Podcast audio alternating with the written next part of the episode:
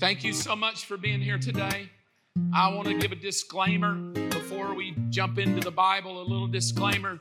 I have a hole in my sweater.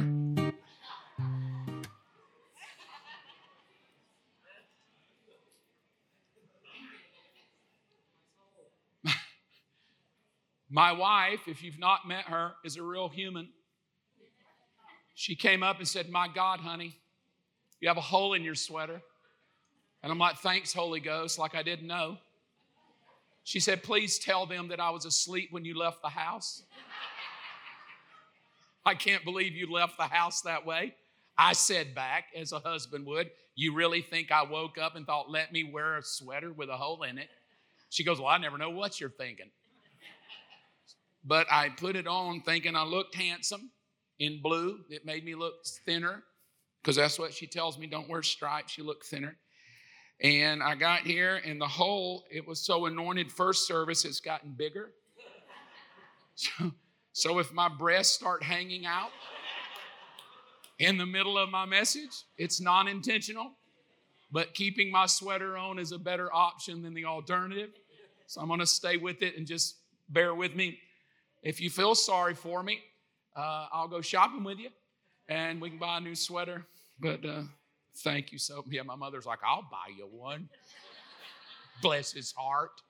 Phil feels like, well, do you want to swap? I'm like, swap? Look at what you're wearing. No, I don't want to. I'd look like a pillowcase. No, that's why I wear black. Supernatural nonsense. I for several weeks have been praying about a new series called Adam. And I told Phil, I said, every time I go to study it, to I have it in my head, but to, when I say study it, put it out where it's manageable. I, I just feel like, ah, not yet. And I hold on to it. And I've been doing that for several weeks. And last week I was not here, and my sweet bride and Ryan Holdeman spoke. Would you give them a hand for speaking? They did a great job. Thanks to both of them. So I came home this week thinking, uh, all right, we're going to do Adam. And I sat down and began to wrestle with it, and it just never would, like, I couldn't get the freedom to do it. And I landed on this, popped in my heart, what's on the TV, supernatural nonsense. That phrase rose up in my heart, and I perceive it to be something our church needs to hear. And so I began to pray it out and put it together, put my thoughts together.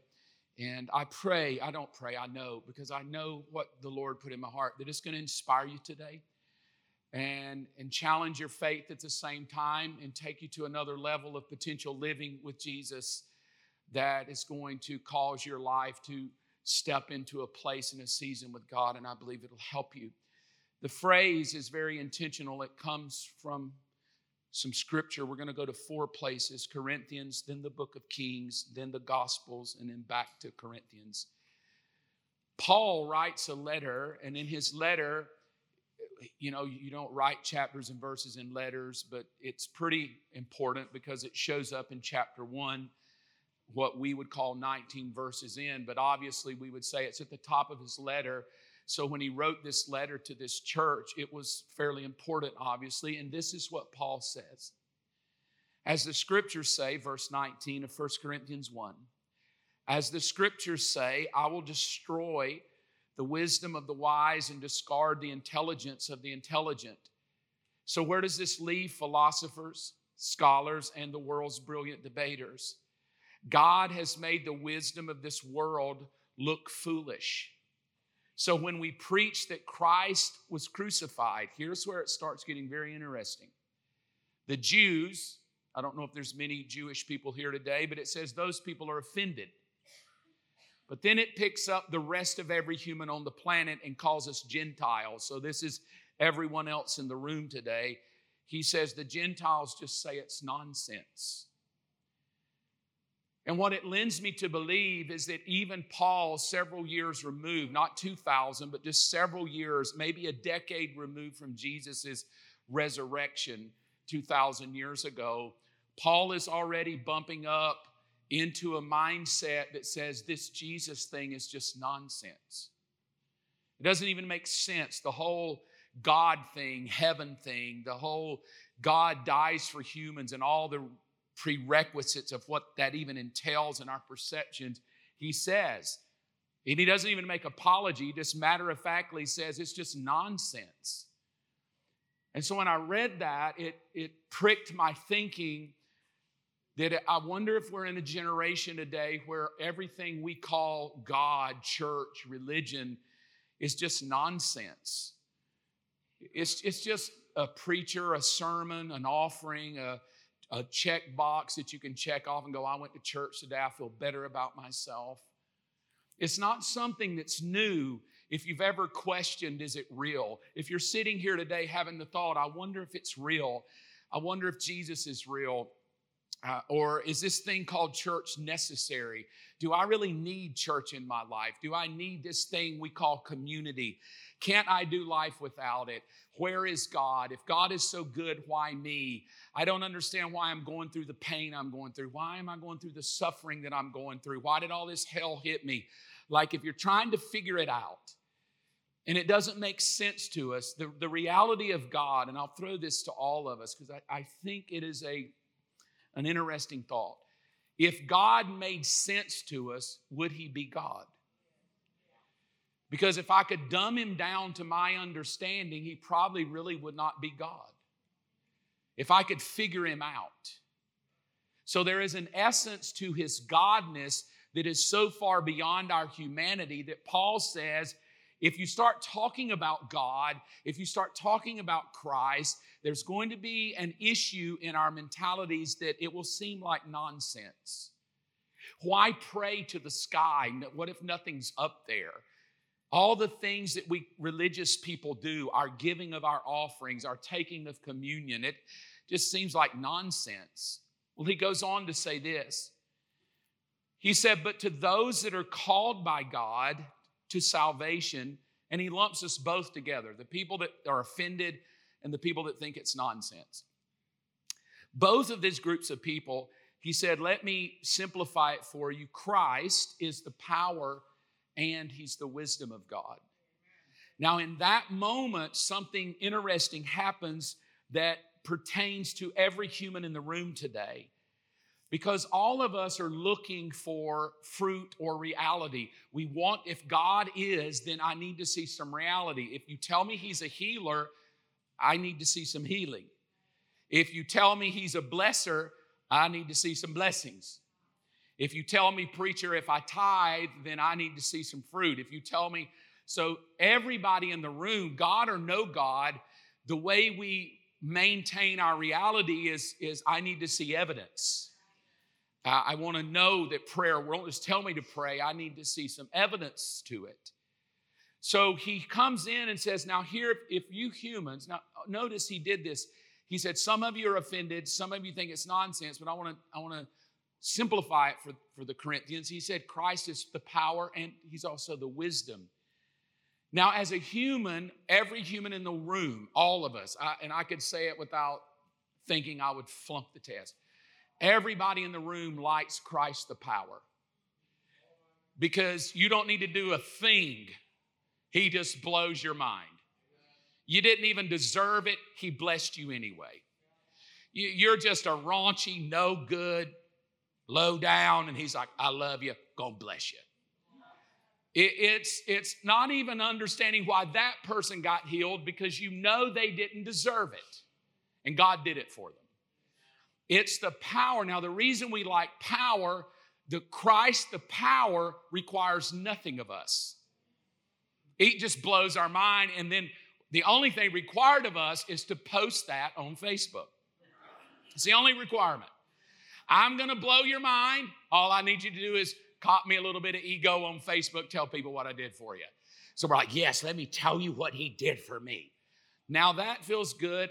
Instagram it, it feels good. We can all heart it and clap and get likes. That, that Christ is the, is the how we sell this thing called Christianity. We sell this, the power of God.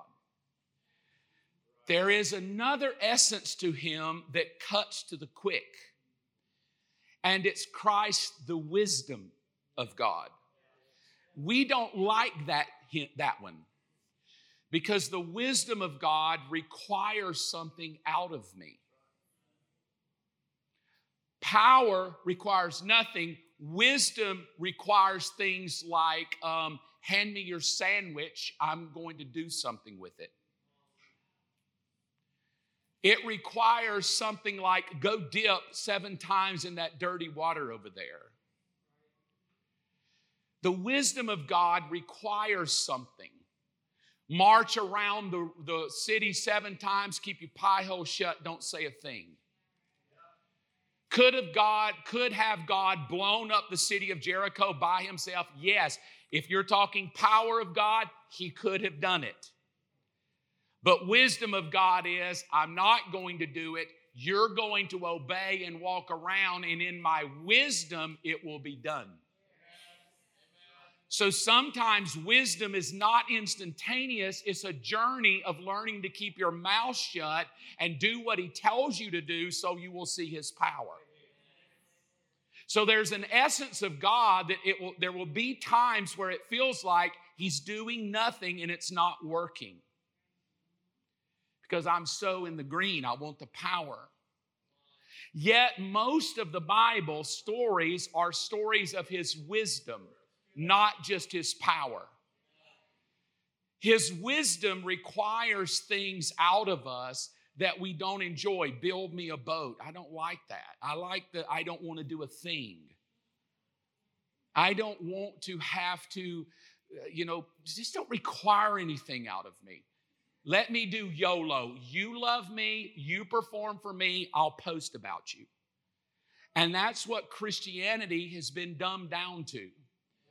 God performing for people so we can post about Him because I don't want Him to require a dabbling thing out of me because I'll suddenly realize how selfish I am and I don't want that to be.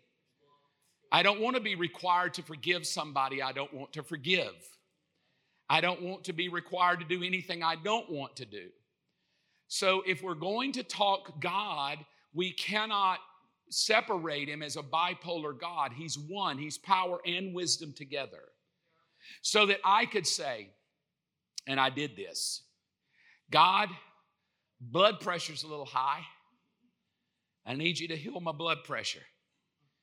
Come here and anoint me with oil. Ooh. Elders anoint me with oil. Hey, elders, this oil my blood pressure's a little high. I need blood pressure, God, to show up. Come on, blood pressure, Jesus. In other words, power Jesus. I need power Jesus. Now, the reason I need power Jesus is because I ain't giving up my donuts, but I want my blood pressure better. And I'm not going to quit eating bad, but I do want my blood pressure. So, power Jesus kick in so I can keep eating bacon and, and donuts. Wisdom Jesus kicks in when I go, my blood pressure's still high, and the elders anointed me with oil, and I don't know why it ain't working. I thought prayer would work, blood pressure's still high, and then wisdom Jesus kicks in and says, because you're fat. Lose weight. Well, losing weight doesn't feel like power. Losing weight feels like flesh. And he's like, Well, what I'm going to do is give you the wisdom to lose some weight here. And in losing weight, I got my blood pressure checked. I've lost 13 pounds, got my blood pressure checked. Mm. It's, it's normal. But I'm not out there going, oh, he healed me. He healed me. No, he gave me the wisdom to stop eating a donut every day. And in not eating a donut every day, lo and behold, and I thought it was a devil. And it's like, no, it starts with a D. It's a donut. It's not a devil. donut. You're blaming on devil, not a devil, donut. Now, I will say the reason many Christians have so much problem today is they've only been introduced to the power of Jesus and they don't like his wisdom. I don't want him in my business. I don't want him so that we walk up and go, hey, I just need you to pray for a marriage. Oh, it's desperate. Okay, let's pray. I hope Jesus just heal their marriage. Heal their marriage. Just touch him. Oh, he's a jerk. Just touch that little jerk. And just help him love her and fall in love with you, Jesus. And you pray, nothing happens. She comes back. We're still terrible. Let's pray again. Come against. Let's name those demons. What are their names? I bind that demon. nothing changes. And finally, the wisdom of God kicks in and says, Hey, I know what. Why don't y'all go to counseling? Well, that costs something. I don't want it to cost something. I don't want somebody else in my business telling me what to do. I just want God. You understand what I'm saying? We love, Christians love the power of God, but we, we want to skirt his wisdom. Now, in that came the title Supernatural Nonsense that, that when God steps in, he wants to do things, but the way he's going to do it in his wisdom rarely makes sense. He will ask things of us that won't make sense in the mind. Why would he want me to forgive somebody who hurt me? They need to forgive me. They need to, they need to ask for the apology, not me, but yet his wisdom. So I put this on here because, again, I'm talking about us, not other churches, but us. If we're not careful, I put six things up there that we do. We sing, pray, we have a community moment where that's where all the introverted people go, God, don't touch me. And then we have teaching, and then we have communion and giving. So every single week we come together, we do six things. We sing and and we call it church, some people call it religion. Whatever you term it, that's that's the stuff we do. We'll call it stuff. This, when you come in the door, is what we do. You can come in late, top three, and still catch some good teaching by me. You can slip out before the giving and keep some of your money. But here's the reality in our thinking, it's just church and religion. I can live with it, live without it. If I had a bad Sunday or I'm tired today or I got a lot to do, or I can just check a box or but if you take our thinking and you remove it, everything here is supernatural. It's not just singing, it's connecting your soul to a river of His anointing. And as you lift your voice, you're like, I don't like that song, it had Sheol in it. Okay, great. But at the end of the day, as you lift your voice up to God, you begin to make a connection in song. And here's what I know the moment a believer begins to praise Him, all hell begins to just be bombarded because in the praise, the, the, the voice of the enemy is silenced something supernatural. I do know the prayer just feels like, oh God, I'm really desperate. Could you please just help me? But prayer connects you to His wisdom. Community, I know it's just hugging each other and we hope we've brushed our teeth and oh my God, here comes that person that talks too much. It's like, oh. Jesus, please. Oh, they're still here. Oh, God. Like I understand, but in reality, everybody in the room has the Holy Spirit if you're if you're born again Christian and you have something to offer. And sometimes a handshake, how are you doing? A hug around the neck is supernatural. I was talking to somebody before church and they walked this just a minute ago. They walked up and I just did this. And she went, I already saw the hole. I was like, oh man still love you anyway, right? Like that feels good. You love a disheveled pastor who can't even dress himself.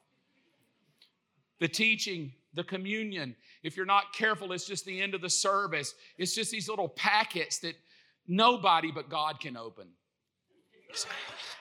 And you were touched. I mean, I mean, the message touched you. You got a tear in your eye, stand up. Oh, it's time for communion.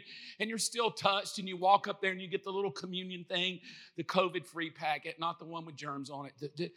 And you, you walk back to your seat. You're still, you and God, You're still just touch. And it's like, Jesus, ah, God Almighty.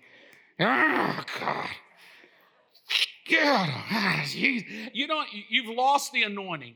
There, there's no God. It's just like, God Almighty, I hate these. Jesus. And your wife's looking at you like you're an idiot. And, and you can't even see the top because you're old. You're just like, and you bite your fingernails so you don't even have a fingernail. It's just a nub trying to get it. And so you don't even take communion. You're just like, oh, I just put it in your pocket and find it a month later. It's like, oh, I forgot that was there. That is why we have real bread and wine. Real bread and wine is for old people who can't see the other. And just go ahead and dip it in the juice. And yeah, there's probably hair in there and other things floating around. But God touches it. And once He touches the juice, you'll be okay. Just move the spit out of the way, dunk the bread. But in the mind, Ooh, it's just, just, just communion. Let's slip out. Oh, it's communion time. Let's just go. Hurry. It's communion. It's just that nasty tasting bread. It's communion. Oh, I don't want to look at all that juice in there and bread floating. But in God's mind, something supernatural happens when you take it. So, what I would like to do is over the next several weeks, in the nicest of ways, maybe with some depth and humor, to walk us through are we just a church that's supernatural or are we one of nonsense? Do these things mean anything to you at all? Or are they just part of what we call church service?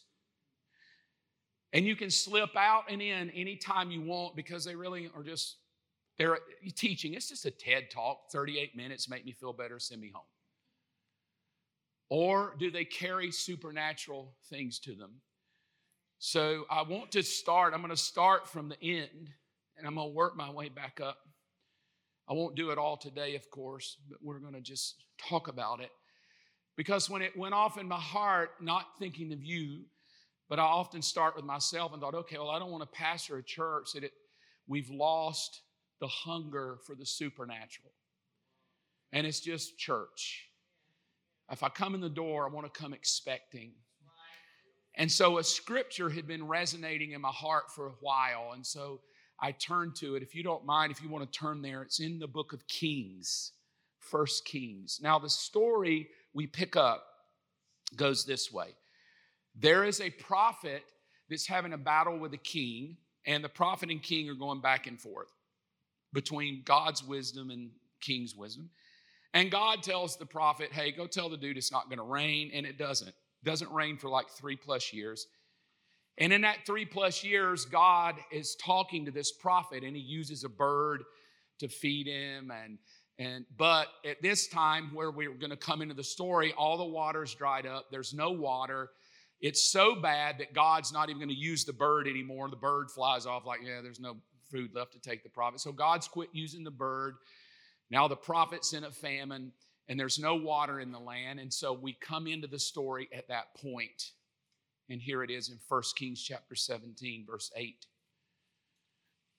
Now the Lord, that's the power of God, said to Elijah, now anytime God talks to a human, it's going to require wisdom. Because if it's just going to be God's power, He doesn't need you. He can just blow your mind without you even in the equation. But anytime he says, and the Lord said to, and you get that, whoever he's going to bring into the equation of his supernatural ability, it's going to require some wisdom. We're gonna, it's going to require something out of me. So he says to the prophet, the prophet's name is Elijah. Verse 9 Go and live in the village of Zarephath near the city of Sidon. I have instructed a widow to feed you there. Now, this is where, in my mind, the Bible and some stories of the Bible are nonsensical to me. It's like, I don't even understand them. And I will say the Bible's meant to be that way. You're supposed to read the Bible and go, I don't get it. Because if you could get it, it would all just be the wisdom of humans. So the Bible was written in such a way, you're supposed to question it because you're trying to understand it in your own thinking. So this story comes, and this is how we know it would have to be written by God, because if a human wrote it, we would have never sent a desperate prophet to a widow. Because that makes me think in human wisdom, oh no, man, you don't, a widow? She, she doesn't have, how is a widow gonna, come on, this isn't true. That's just so feminist, like you're going to send a man to a woman, like she's broken, she's hurting, and you want her to feed you? Send him to a rich person. Send him to somebody that's got some money. But God's like, you know, I got, I got something here I want to do. I'm going to blow y'all's mind because I'm going to use my wisdom to show you something I want to do, Elijah. Go to the widow. I've already instructed her to feed you. So he shows up. So he goes to Zarephath. He arrives at the gates of the village and he sees a widow gathering sticks. I'm assuming he thought that this must be her. And he asked her, Would you please bring me a little water? And in reading that, and this, again, a passage that's always kind of irritated me, Would you bring me some water? I'm thinking, Bro, she's gathering sticks. She's a widow. Why don't you get your own dad blame water? Why are you why are you making her? And if I would have written the story, Mark could have written it, raising four daughters, it would have went this way. And he saw a widow gathering sticks, and he asked her, Would you please bring me the water? And the widow said no and hit him with a stick. Get your own water. We're coming to me for water. Go get your own water, you sorry little coot. Would you, he says, bring me a little water in a cup? And as she was going to get it, as only a man could say, Hey, could you bring me a little sandwich while you're in the kitchen? Could you bring me a little bite of bread too? And in reading that, I'm like, why is God doing this? Why is God taking a desperate man to a woman that has nothing? And God said, I chose the woman who has nothing to prove a kingdom wisdom to you. I could have picked anybody. I could have picked a giraffe to bring you a piece of bread. I could have had a turtle bring you some water, but I didn't choose a giraffe, nor a raven, or a bird, or a dove, nothing. I chose a widow that has nothing. Go to her and let me work a miracle here. So he does, but but really, it, it in the mind of a human, it's so off-putting why don't you, as a man, help me get some sticks rather than just barking orders at me? Why don't you get your own water? She could have copped an attitude, but she did not. She said, I swear by the Lord God, I don't have a single piece of bread in my home. And I have only a handful of flour left in the jar and a little cooking oil in the bottom of the jug. I was just gathering a few sticks to cook this last meal, and then my son and I gonna go die. That's the woman God picked. A woman that has no hope, a woman that's given up, and a woman that says, I have nothing to offer you. I'm, I, matter of fact, I'm at wits' end. I don't even know, I don't have any other resources. I'm gonna die. My kid's dying. So you would think the prophet would say, Come here, honey, give me a hug. It's okay. Go, go die. right? I'll find water somewhere. But Elijah said, Don't be afraid. Go ahead and do just what you've said. And then the little arrogant cuss. However, before you die, and your kid rots away from malnutrition. Make a little bread for me first. And then whatever's left over, prepare something for you and your son. And again, it is the typical evangelist like, take care of me, baby. I don't care if you can't pay your bills, give to me.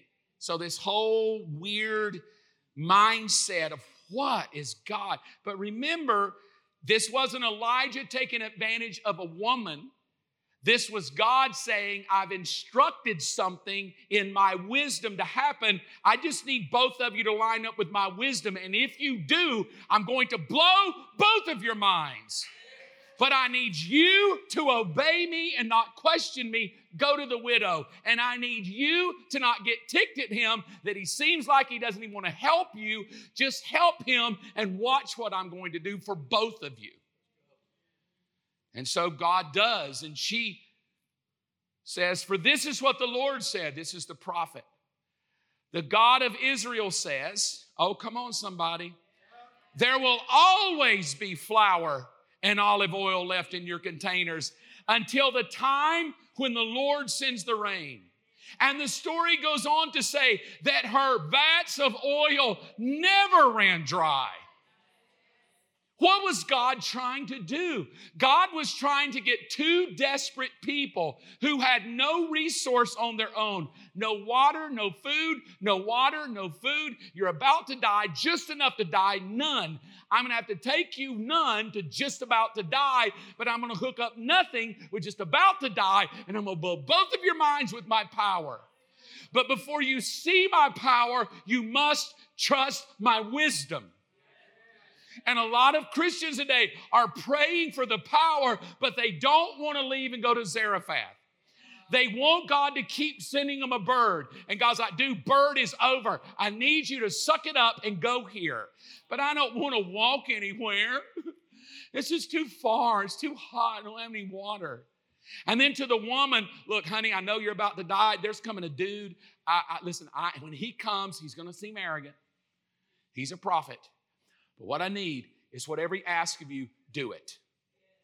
Hey, I've instructed this chick that when you get there, she's to feed you. You clear? You clear. Both of you trust me? All right, and action. Okay, all right, here he comes. Oh, this is good. Are y'all watching this? Hey, get some of the angels. Oh. Oh, here he comes. He's about to. Oh, he's, he's got her. He got her. He found her. He found her. Oh, are y'all seeing this? Oh, God. Oh, geez. He's he just asked her for some water. He didn't even offer to help her with sticks. He's such a. Oh, oh there it goes. Oh, she, she's getting him some water. No. Oh, God, he just told her, give him a sandwich. What did he ask that? I didn't want him to ask for a sandwich. What did he ask for a sandwich? You understand what I'm saying? But as he's watching it, all of a sudden he's like, they did it. Hey, saddle up the horses, boys. We got a trail to blaze. We got some power to bring out. Bring on all of the angels of heaven. And all of a sudden, every angel of heaven is commissioned to this little widow woman, and her barrels just start overflowing with oil. And she never, ever, ever, ever, according to the story, lacks one thing again. What? Because if I had written this story, I wouldn't have done it that way. I wouldn't have done it to where I would have just prayed a special prayer over her to be blessed as she dies, to spare her child. But the wisdom of God, the wisdom of God to give, because here's the thought of the matter is that the wisdom of the Lord, when you're giving to God's kingdom, you can expect supernatural intervention. This thing, in the, thinking of Christians is that when you walk up to a given an offering or in a basket or online, I don't know how people do it, but however they do it, the, the, the most carnal thing is it's just money and I might and I might not and I could and maybe I won't. But you don't understand that giving is literally how God connects supernatural intervention over your life. And, but it is the most nonsensical thing because you must be making the story up. No, listen to what Jesus said. Jesus says, Give and you will receive. Now that's strange because people say, Well, I don't give to get anything back. Why? Jesus even said, If you'll give, it'll come back to you. Oh, wait a minute. And your gift will return to you full measure, pressed down shake it together, running over. That, I'm about to go. You better be glad I don't have a Hammond B3 organ. Press down, shaking together, wee, running over. Shout the Lord, give unto thee. And the Lord, He's coming. He's going to touch you, sister. He's going to bless you from your head to your tip, right?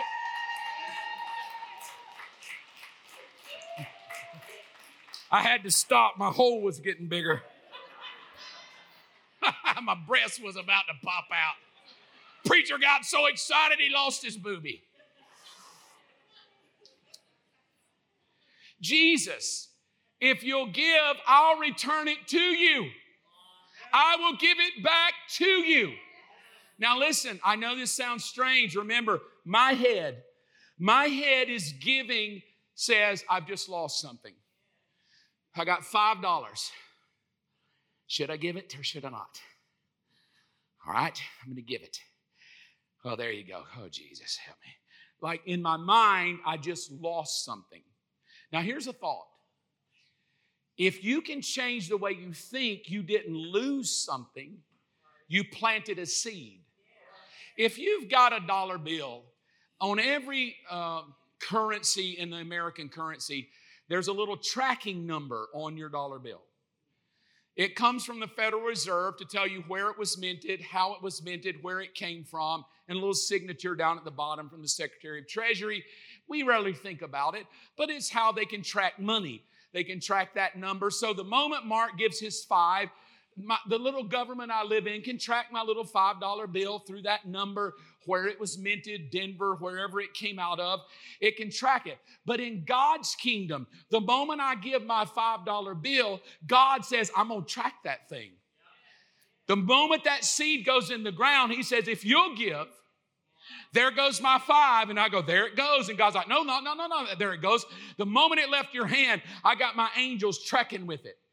And that five went there. And then that five went back there. And then that five went over here. And then all of a sudden, God said, let's send it back to that old boy. And all of a sudden, my $5 bill comes flying back. And it says, it will return to you. You can expect it. And a matter of fact, just so you know that it's not all about my power, but about my wisdom, whatever amount you give is the amount you'll get back. Oh, that means if I'm chintzy, chintzy comes back, yes.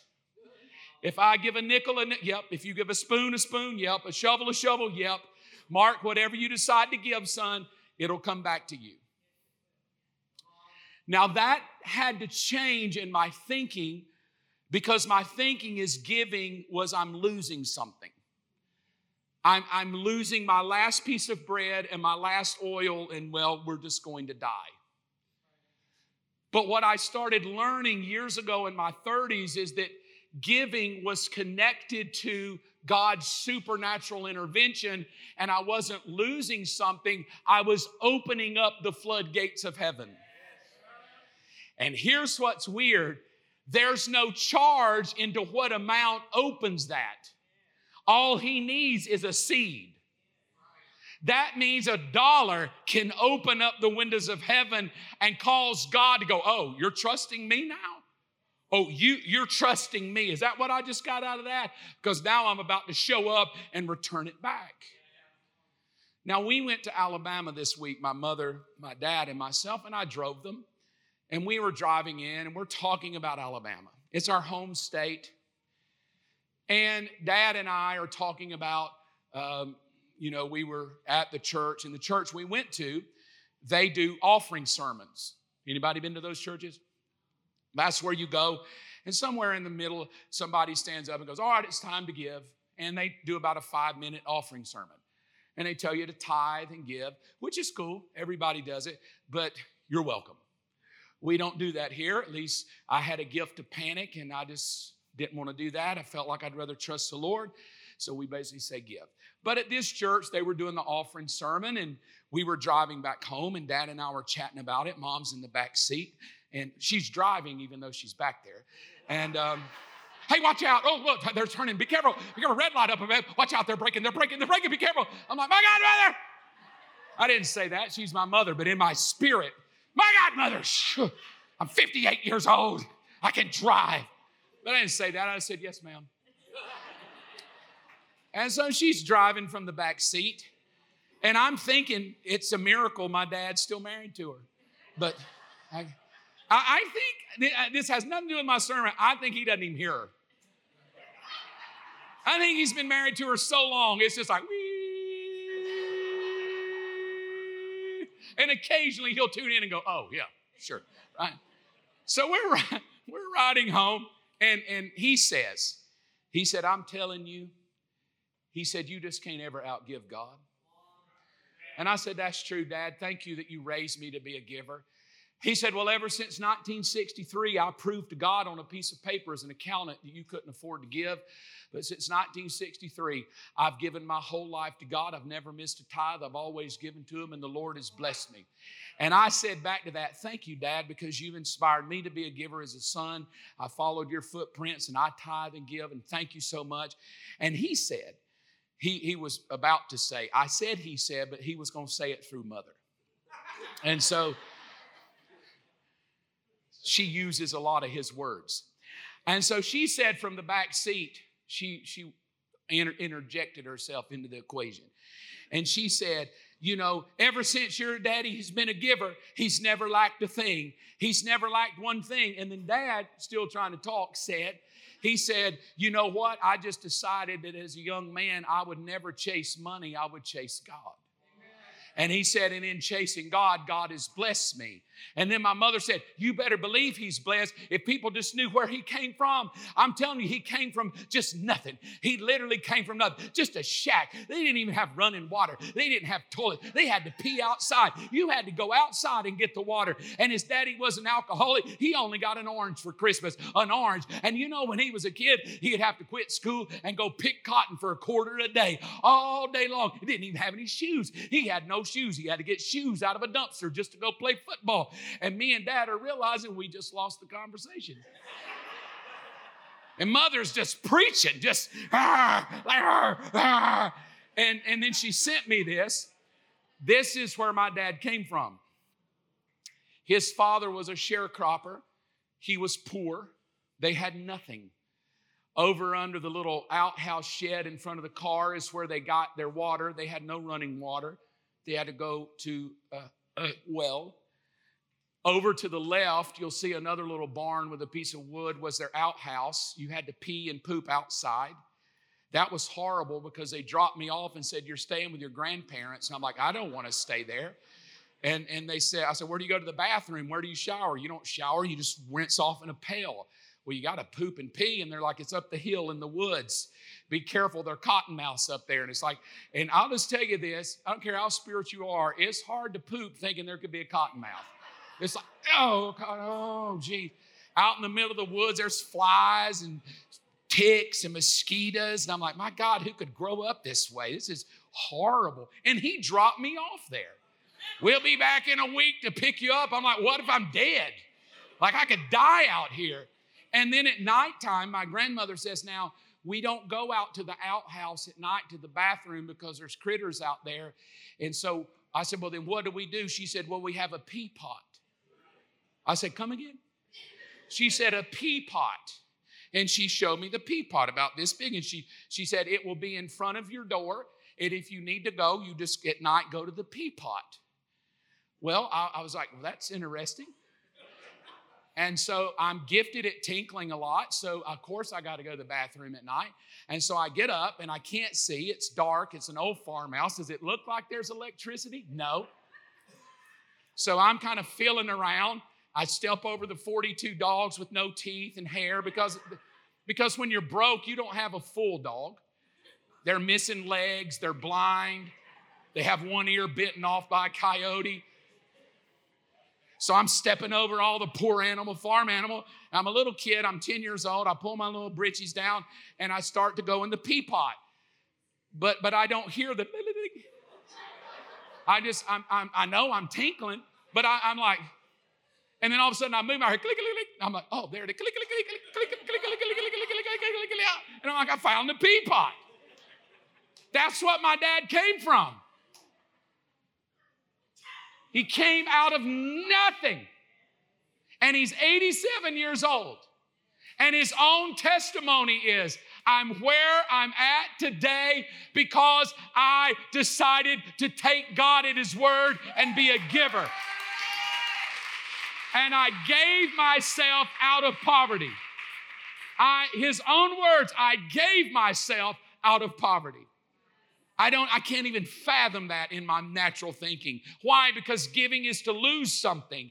But in his mind, he grabbed a hold. No, giving is a return. Giving is a seed. Giving is loosing the intervention of God. Giving is supernatural. Giving opens up the windows of heaven. Giving causes God to lavish it back to me. And I think I'm just going to chase God and let God handle the resources. And though my father wasn't a widow, and my father wasn't a widow, his own testimony is you know what he got for Christmas? An orange. He didn't grow up eating meat, they couldn't afford meat. He had one cow and he would walk it every day from the barn to the pasture. He came home one day and his father killed the cow for meat. My dad said, I didn't eat meat for a year. I couldn't eat my own cow. He was my pet. I was like, Yeah, you should eat the dogs. They're all missing stuff anyway. His father was an alcoholic.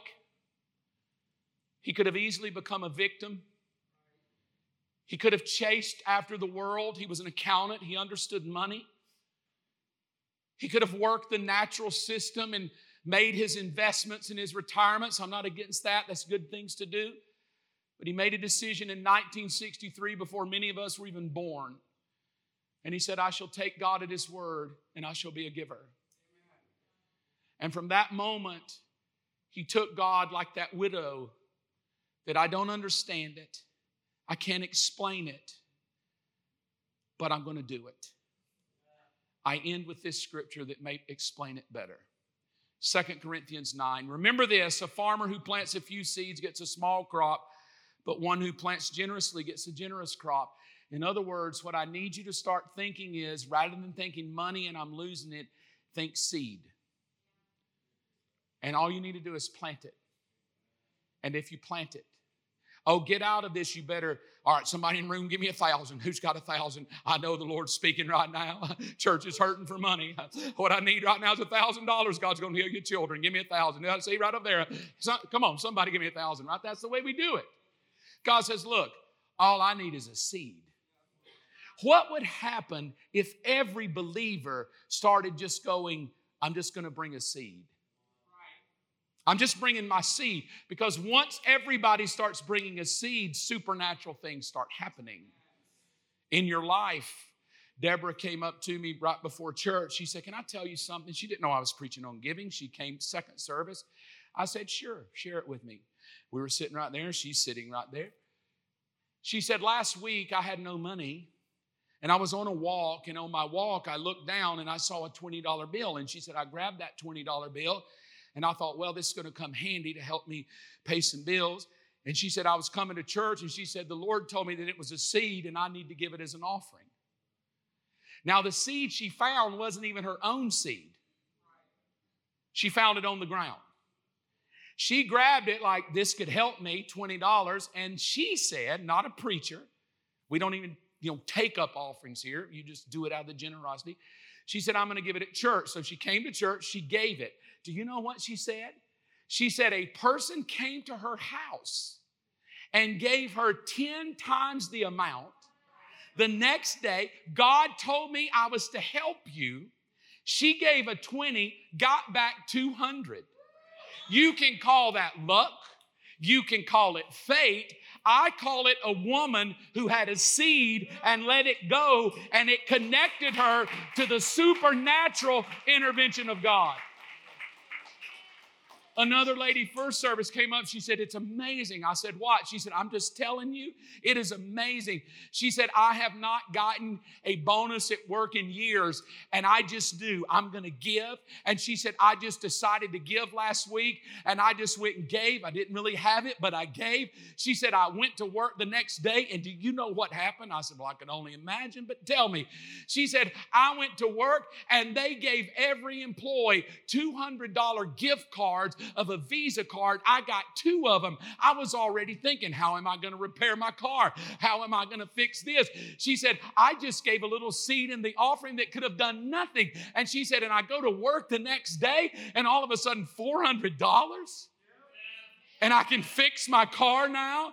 I'm like, well, that's true. That's that supernatural intervention of God. You can't explain it mathematically, you can't explain it in the head. It's God trying to connect us humans who chase the world to stop chasing the world, plant the seed, and watch what God will do. He will blow your mind. Another gentleman last week was texted me and he said, Pastor, I got to tell you something. I said, What? He said, God's been speaking to me that I need to give more. And he said, Things are tight. I'm stressed. And he said, But I know when I get stressed, I just got to give. So he said, I just wanted you to know that I just decided to give more. He said, I logged into my account and I added the extra in. All right, God, I'm going to do this. He gave it. Two hours later, gets an e two hours gets an email back from a business that says, "Hey, we would like to do business with you now." That he had been hoping for, and now that door's opened up and the resources start coming. Is that just luck? Most Christians have more faith in Vegas and Mega Million Powerball than they do God. Preacher, I ain't got no seed to give today. Oh, come on. You were at QT giving them $22, hoping you're going to win 935 million. You're not going to win 935 million because you can't even handle a dollar. You think God's going to give you 900? Oh, if He would. I'd pay off that church. You, you, I'm telling you, preacher, you let God give me 935 million, you nor Miss Robin or your church will ever lack a thing. And God's like, honey, you're lying. You, you won't even give me 50 cents. You see, it's the mind. It's the mind. We, we play natural games with supernatural thinking. I'll end right here. Verse 7. Now, here, this is your part. You, me, need to decide in your heart how much you want to give. And don't give reluctantly or in response to pressure. And gosh, I've been there. Church really needs you. We're going under.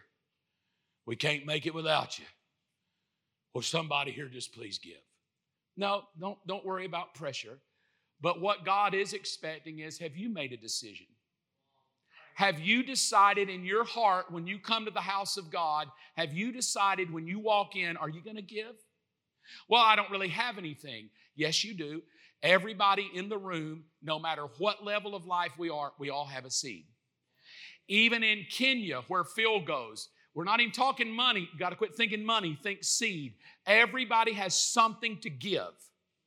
Everybody. Even the woman that said, I have nothing. And she said, all of a sudden, I felt convicted and realized, no, I do. She said, I went out to my car, I looked under my seat, there was a quarter, I brought the quarter, I gave it to God. Everybody has something. It's just that we're bought into the world system. So decide in your heart how much do you want to give. Oh, and by the way, God says, I just like when you do it cheerfully. Put a smile on your face. So I'm looking at that five. And oh, in my 20s, I wasn't cheerful. I was like, oh, Jesus, it's $5. You could do a lot with $5 in 1980. And then you give it, and as you watch it go off, you just, it's kind of like the Titanic. I love you, Jack. I love you. Because when you're broke and you give from a broke mentality, you're losing something. But when you use God's mind and you let it go, rather than waving goodbye to your last five so you can go home and die, you, you do it cheerfully. So now that $5, cheerful. you don't own me. you think I serve you? Here we go. And I throw my five. And then rather than bemoaning it, I just start going, You got to keep on casting your bread up on the water. Soon it's to come back home on every word. Like literally. Like just, but I didn't get here at 58. I've been working on it since I was 15. I was told as a 15 year old at my first job, son, be a giver. I did it because my dad wanted me to, because I lived in his house. In my 20s, I did it because I was kind of afraid and you should do it. In my 30s, I couldn't understand it because I had kids and I might go broke. In my 40s, I decided, Dear God, I'm halfway through life. I might as well just get on God's train here. And it took me to about age 40 to realize you cannot ever, ever outgive God. You cannot ever outgive God. And I made a decision I will never show up with God again without a seed in my hand. Bow your heads and close your eyes. I don't know your financial situation. You may be a prophet that has nothing. You may be a widow with very little. You may be thinking, I'm going to lose my car tomorrow. You may be thinking, I'm saving up for a house. You may be thinking, my God, have you seen my credit card bills? You may be thinking, I genuinely, Mark, have nothing. I have nothing to give. Oh, yes, just start, go on a walk. You say, I'm broke, I have nothing. Just go on a walk and watch that little $20 bill find you. God will find you. He'll bring resources to you. He'll give seed to the sower. All you have to do is say, God, I'm willing to sow. I'm willing to give. If you bring it, I will give it. And what's going to happen? Honey, I'm not just trying to be a preacher. I'm not, I'm not reluctantly trying to get you to buy into some scam. I want you to live a life of abundance. Of resources from God, resources where the heavens open up, resources where God opens your life up. And you may feel like I'm just telling you, I'm going under. I have so many medical bills to pay, I've got so much on my plate, I can't afford this. I'm just telling you over and over and over the testimonies abound of widows who said, Let me test God, let me trust the Lord. A businessman that said, I've proven it doesn't work, but let me trust Him anyway. Of people that said, I was about to lose my house, but I decided to trust Him anyway. Of somebody said they were going to impound my car, but I decided to trust Him anyway. And I started bringing seed to His house. I started becoming a giver. I quit thinking in poverty. I quit being a victim of my life. I quit looking at my checkbook like I was losing something, and I started seeing it as I'm giving. I don't know who this is for. You can test it. I'm good with that. I feel like there's somebody here, you've just been really stressed over business lately. You own a business or run a business, I don't know, but but it's like I see a stress that is just weighing heavy. And, and, you're like the best way I can see it, like I think any business person would do this, moving things around and shifting things and trying to make sense of all the equations and the money in versus money out and the everything that's involved. I'm fine with that. That's what business people do. But I feel to encourage you, if you're here and that's you, today make a decision. God has given me this business, and out of it, I'm going to begin to plant seed. And God is going to expound that business, and God is going to flood your business. And your testimony is going to, I don't know, but write it down and let's see if it comes to pass. But I feel this in my heart. Your testimony was going to be God's going to teach you how to do business His way. And people are going to say, How did you get so successful? How did you go from point A to point B to point Z? How did you get this way? Tell me your secret. And you're going to laugh and you're going to say, Well, you probably won't believe me, but I decided to do business God's way. And He opened up the doors. He gave me favor when I didn't deserve favor. He gave me clients when I didn't even know where to find them. He sent me business when the economy was hurting. Some of you right now are believing for a job. You're believing that God's going to make a way. Well, I understand that's how that widow felt. I kind of feel hopeless. I need God to come through for me. Maybe you're staring down some tragedy right now. You're looking at something going, man, I hope we can get through this. I hope I can make my way through this. Today, when you come up to these communion tables, bring a seed with you. Bring a seed with you. Bring a seed. and don't don't talk yourself into you got to have some huge amount of money. No, just a seed, a dollar, a quarter, a seed. And when you walk up there, you say, God, this is my seed. And then whatever that need is, God, this is the seed. That widow was, we're dying. That widow was, there's a death sentence. I don't know who that's for, but it's like there's been a death sentence pronounced over you. A death sentence. Nothing is going to change no matter what you do. I think even in your mind, you've heard, just go ahead and prepare yourself. Prepare yourself. Get ready to die. Get your affairs in order. That's what that widow was doing. No, I, I felt to encourage you. When you come to communion today, bring a seed. And when you put that seed in, you put it in with, oh, everything's about to change. Everything is about to change. What was a death sentence is going to be a life sentence. What was lack is going to be more than enough. What was, I don't know if I'm going to get out of this hole, is going to be a stream of hope that is just going to flood you. What is it that you need? The Lord wants to connect His people up to His supernatural intervention. We are the children of the Lord God Almighty. We have to stop thinking like worldly people.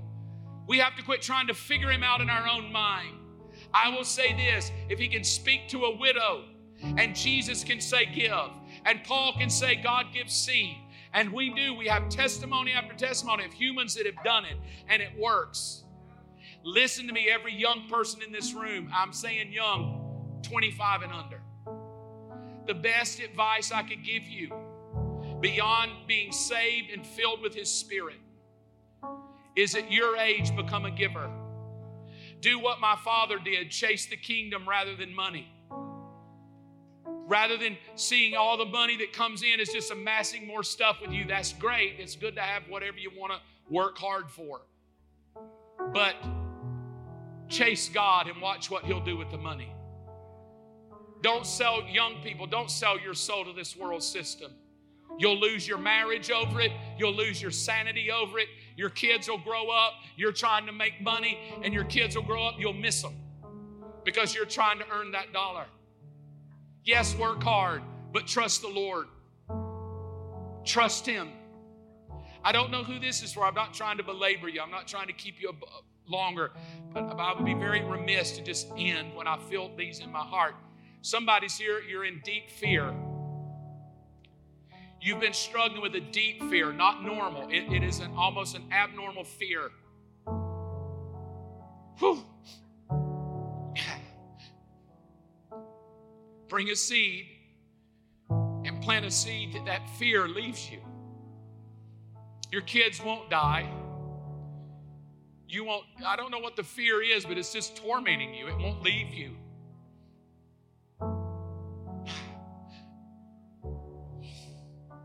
There's a girl, I don't know how old you are, sweetheart,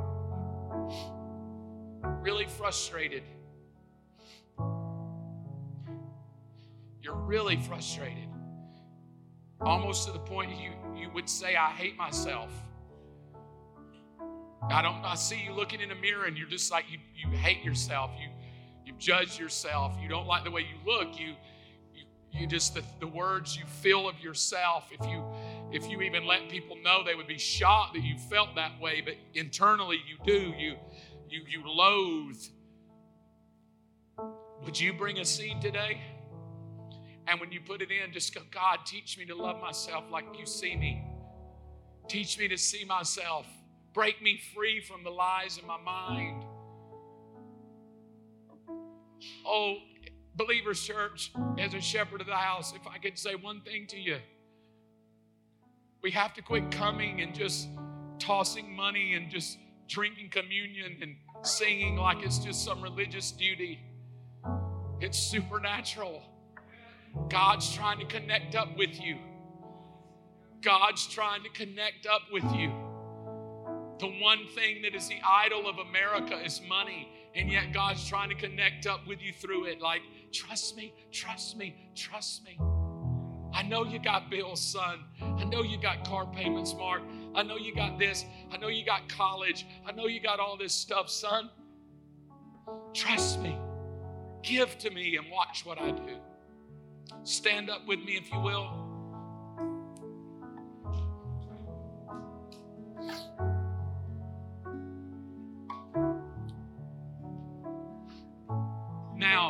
From my shepherd heart to you. I want to say this to everybody in the room. If you're new, you know, I hope you hear my heart. We don't stand up here every week and talk about money and offerings, but I want this message to resonate so deep in your heart.